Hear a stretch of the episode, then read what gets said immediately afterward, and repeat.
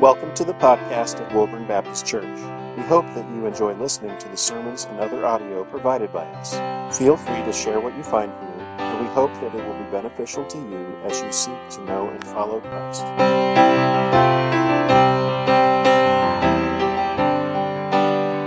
If you would, please open your Bibles to John chapter 4.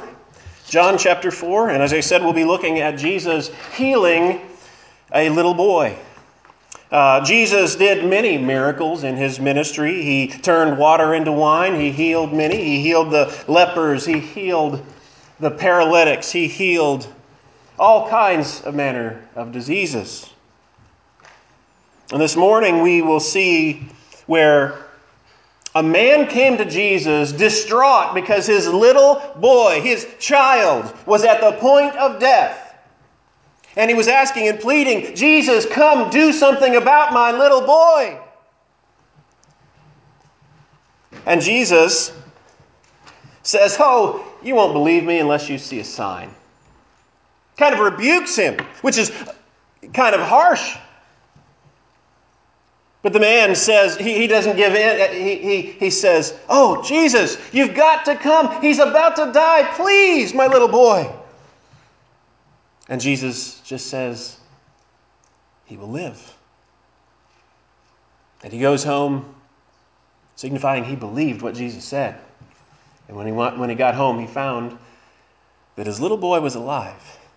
Now, we want to see things for ourselves, don't we? We want to see evidence before we're going to believe something. When you talk to an atheist, they want to, they want to know, you know, what, what is your evidence for God? You can't show me any evidence. To which, of course, the response is, well, you can't show me any evidence that there's not. you know, we live next door to the state called Missouri, the state that is the show me state. You want to, you want to show me. Show me before I'll believe. Or when we have someone who's a salesman come to our door, most of the time we're, we're just going to blow them off. But if we are even going to hear them out, we want to we want to see it with our eyes. We want to see that there's going to be results before we will believe their testimony. That's what Jesus was frustrated about. All the people, they, they saw the signs and then they believed, but many would not believe without a sign.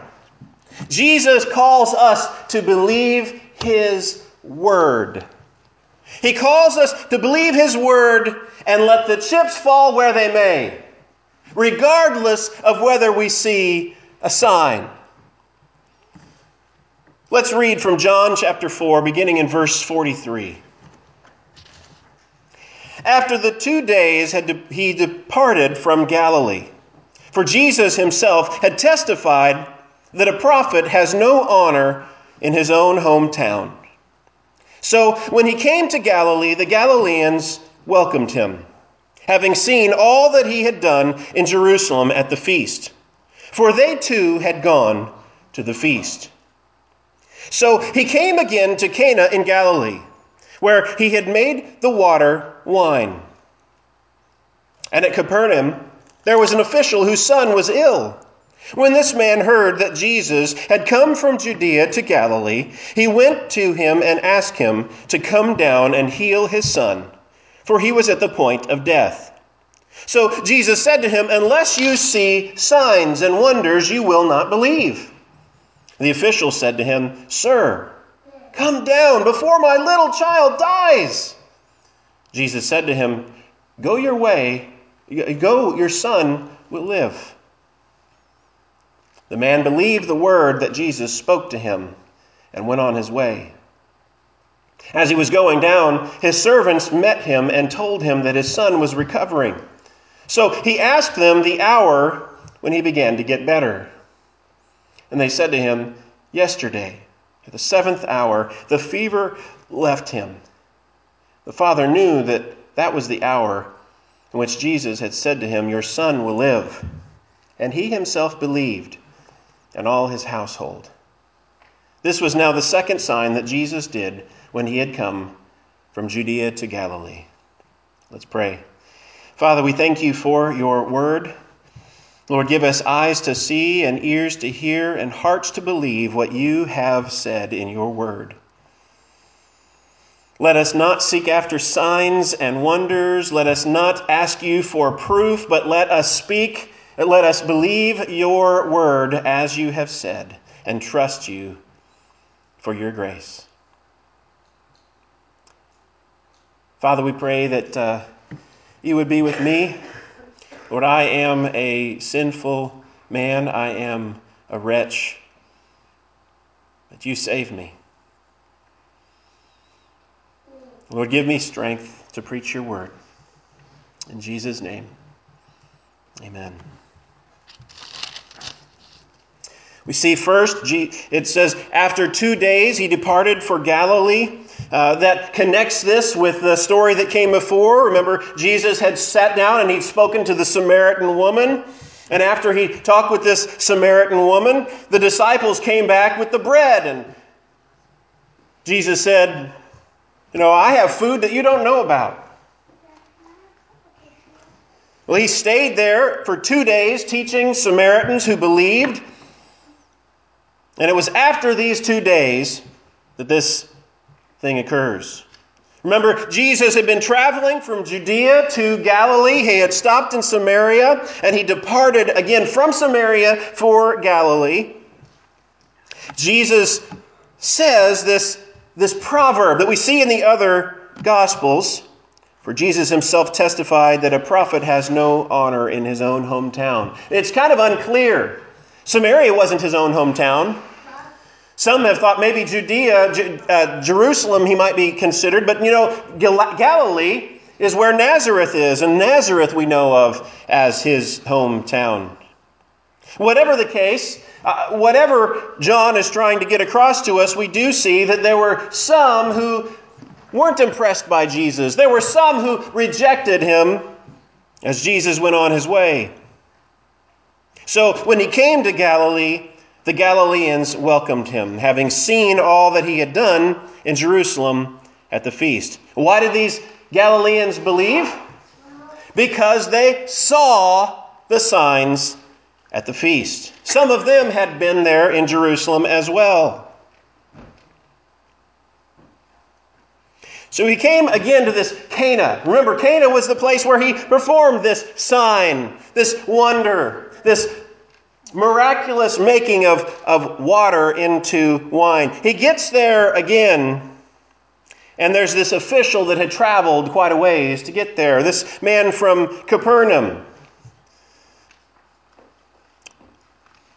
The, uh, the word there that's translated official, it has to do with some kind of official that would be in, in a king's court. It's possible that he was someone that was serving in, in Herod's court.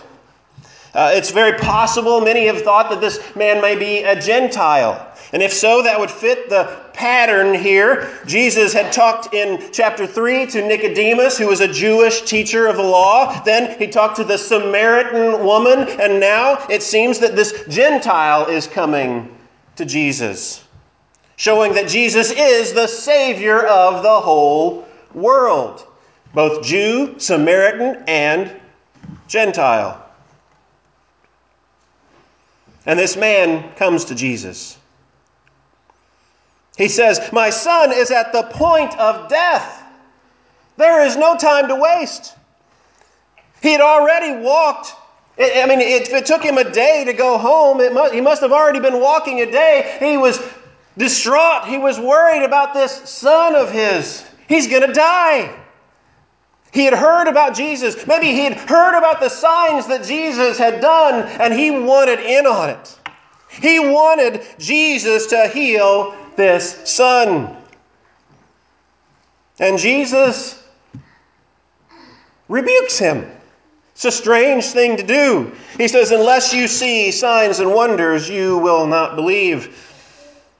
I want to point something out here. We can't see it in our English text, but whenever it says, you will not believe, it's the plural, you.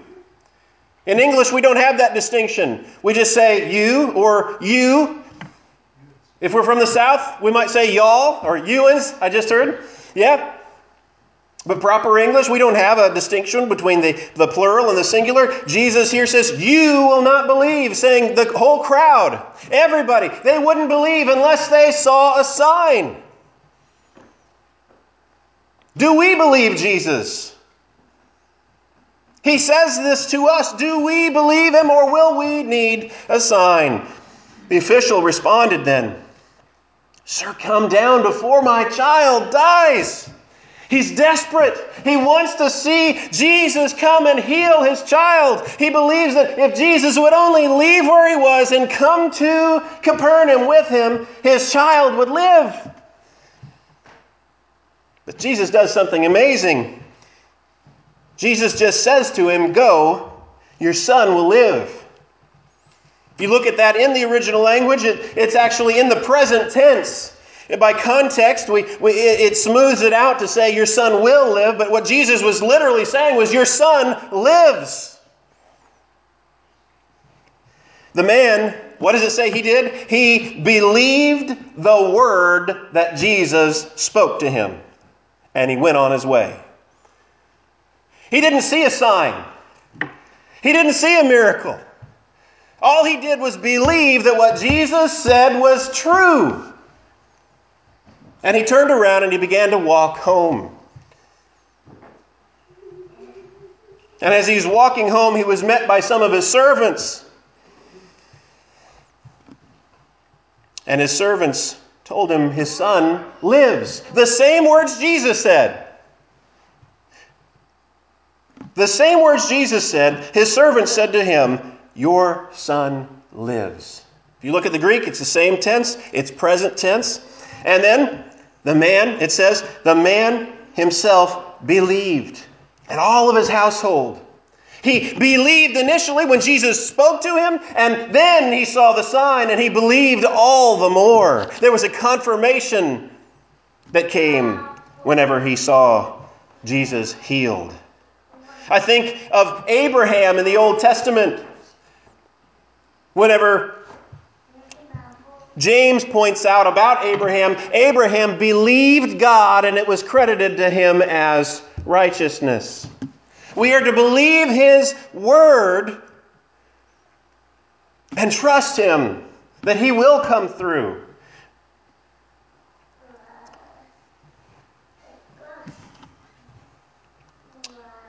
There's an emphasis in the Gospel of John on belief. We've been seeing it over and over and over again. In the first chapter of John, John the Baptist, it says, was sent as a witness to bear witness about the light that all might believe through him. And then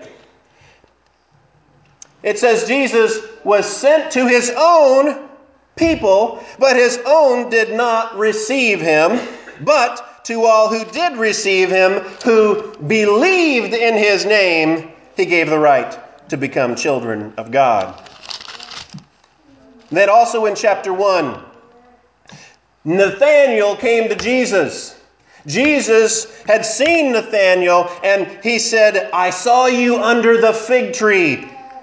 This caused Nathanael to believe and Jesus says, "Because I said to you, you saw me under I saw you under the fig tree, do you believe? You will see greater things than these." Here, Nathanael was somebody who believed Jesus' word. And Jesus promises, You'll see greater things than these. Then we see whenever he heals or he makes water into wine, it says this is the first first of the signs Jesus did at Cana in Galilee and manifested his glory, and his disciples believed in him. We see later in chapter 2 Jesus told about how if you tore down this temple, he would raise it up in three days. And people didn't understand what he was talking about. They thought they were talking about the physical temple. But Jesus was talking about his body. And it says in verse 22 of chapter 2 When therefore he was raised up from the dead, his disciples remembered that he had said these things, and they believed the scripture that the word uh, and the word that Jesus had spoken. They believed his word. But there's another kind of belief we see In John 2 as well, it says, Now when he was at the when it was in Jerusalem at the Passover feast, many believed in his name when they saw the signs and he was doing. But Jesus, on his part, did not entrust himself to them because he knew all people. And he needed no one to bear witness about that, about man, because he knew what was in man.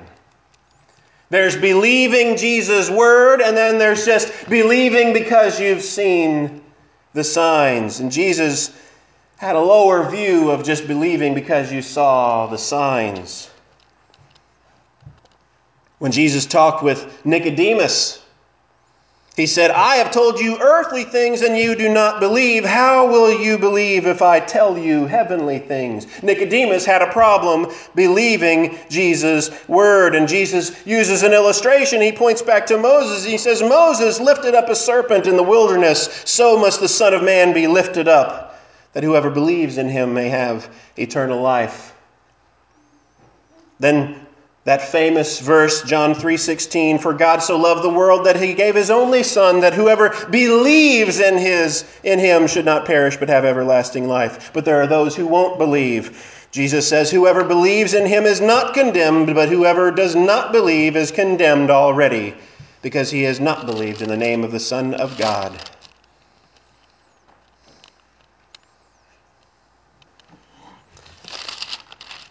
We see also when Jesus is talking at the woman at the well, he says to her, Woman, believe me, the hour is coming when neither on this mountain nor in Jerusalem you will worship the Father.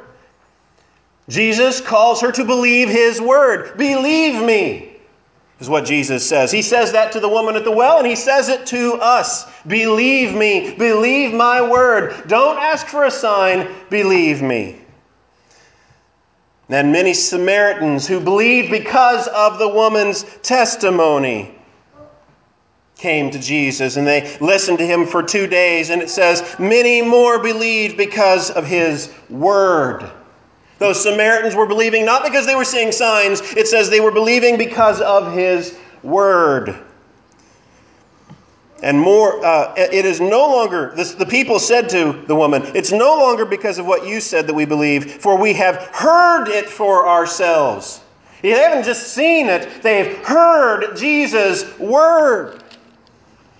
Brothers and sisters, when Jesus calls us to believe him, he calls us to believe his word. Jesus had been rejected by many. He said, A prophet is not without home, without honor except in his own hometown. It says, He came to his own, and his own did not receive him. Whoever does not believe is condemned already. No one receives his testimony in 332. And then whoever does not obey the Son shall not see life in 336. There are many who will reject Jesus' word. Jesus rebukes this, this desire for signs. He does so here whenever he says, Unless you see the signs and the wonders, you will not believe. And then also in chapter 2, verses 23 through 24, many believed when they saw the signs, but Jesus didn't entrust himself to them. Jesus wants us to be like this official, to believe his word. The man believed the word that Jesus spoke to him. Even his own household believed because he believed his word. My point that I am trying to go over and over again to try to nail down is Jesus wants us to believe his word, just like this man, without any sign, but to believe his word. The old hymn God moves in a mysterious way, says, Blind unbelief is sure to err and scan his work in vain. God is his own interpreter, and he will make it plain. We can look out at the world, and we will err every time if we look at the world with unbelieving eyes. God is his own interpreter. He's spoken through his word. If we are to rightly understand the world around us, we need to look through the lens of Scripture, what he has told us about himself and about his world. Another hymn, How Firm a Foundation, says, How firm a foundation, ye saints of the Lord, is laid for your faith in his excellent word. What more can he say than to you he hath said, to you who for refuge to Jesus have fled? Jesus has spoken to us by his word, and it is a firm foundation. It is not sinking sand, but it is a firm foundation. Do you believe the word of Jesus? or do you have to see a sign first? What do we mean when we say the word of Jesus? There is a movement today that calls themselves red letter Christians. This movement care, claims to care about what Jesus says as opposed to the rest of Scripture. This is misguided. All scripture is inspired by God. It is revealed by the Holy Spirit. 2 Timothy 3 16, 17 says that all scripture is breathed out by God and profitable for teaching, for reproof, for correction, and for training in righteousness, that the man of God may be complete, equipped for every good work. The same Spirit that inspired the Scripture is called the Spirit of Christ, as in 1 Peter 1 10 through 11 says, concerning this salvation. The prophets who prophesied about the grace that was to be yours searched and inquired carefully, inquiring what person or time the Spirit of Christ was indicating. When we talk about believing Jesus' words, we don't just mean the words that some editor decided to color red. We mean believing all of Scripture. If we want to believe Jesus' word, he inspired all of it from Genesis to Revelation. This week, I attended a conference during the day at, uh, in Troy on church revitalization. There's a lot of conferences out there that offer gimmicks and programs to try to grow your church. But this movement of church revitalization is a little bit different. The speakers there said basically, revitalization comes down to this do what the book says. Do what the book says. Essentially, for church revitalization to occur, it requires repentance. Just as Jesus said to the, the church of Ephesus in Revelation, they said that they were to repent because they had abandoned their first love. Every dying or declining church that needs revitalization has the same call from Jesus. We must repent. We cannot depend on a program or a personality to bring life to a church. Jesus has given us a prescription for life. And he says that we must repent. Do we have to see results first? Will we not believe him until it's too late? Jesus calls us to believe him first, just like the man in today's text. We are to believe and obey his word first, and then comes revival. We may ask and we may plead for revival, but if we refuse to do what Jesus said and repent, he has every right to withhold it from us. Often, when we talk about revival, we think of, of uh, 2 Chronicles 7:14, which says, if, we, if my people who are called by themselves, uh, called by my name, humble themselves and pray and seek my face and turn from their wicked ways, then I will hear from heaven and I will forgive their sins and heal their land. So some have the idea that revival comes with this formula. We do our part and then God sends revival. But if but in reality, if we humble ourselves, if we pray, if we seek God's face and repent, that is revival. We don't need to wait for God to send anything. If we're on our faces before God, pleading with Him, repenting of our sins, corporately and individually, if we have, have offended a brother or sister, we go to them and we, we apologize, we make it right.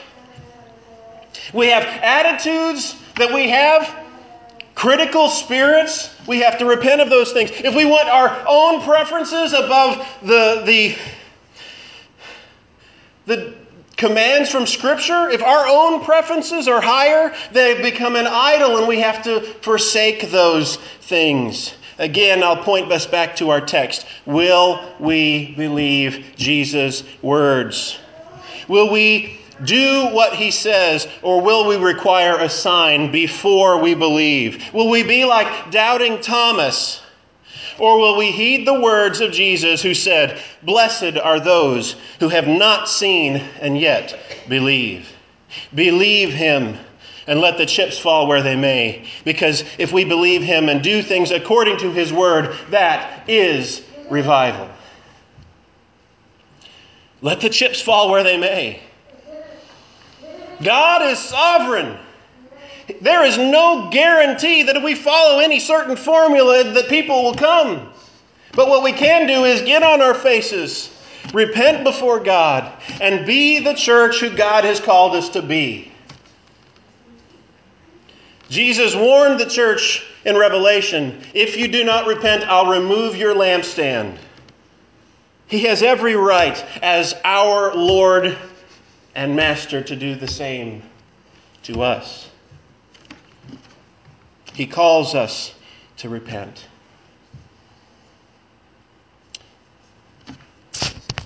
I don't want to stand up here as someone who is saying, You all need to repent. That's not what I'm saying. Jesus calls me to repentance every bit as much as any of you.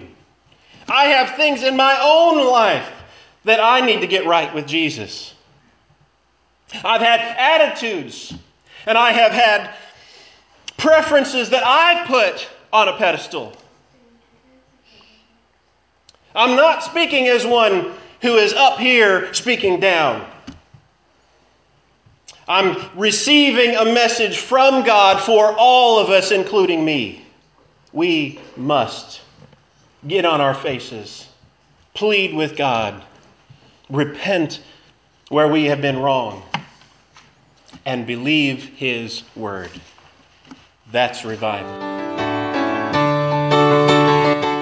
Thank you for listening to this message from Woburn Baptist Church. For more information, please visit us at www.woburnbaptistchurch.org, or you can also like us on Facebook.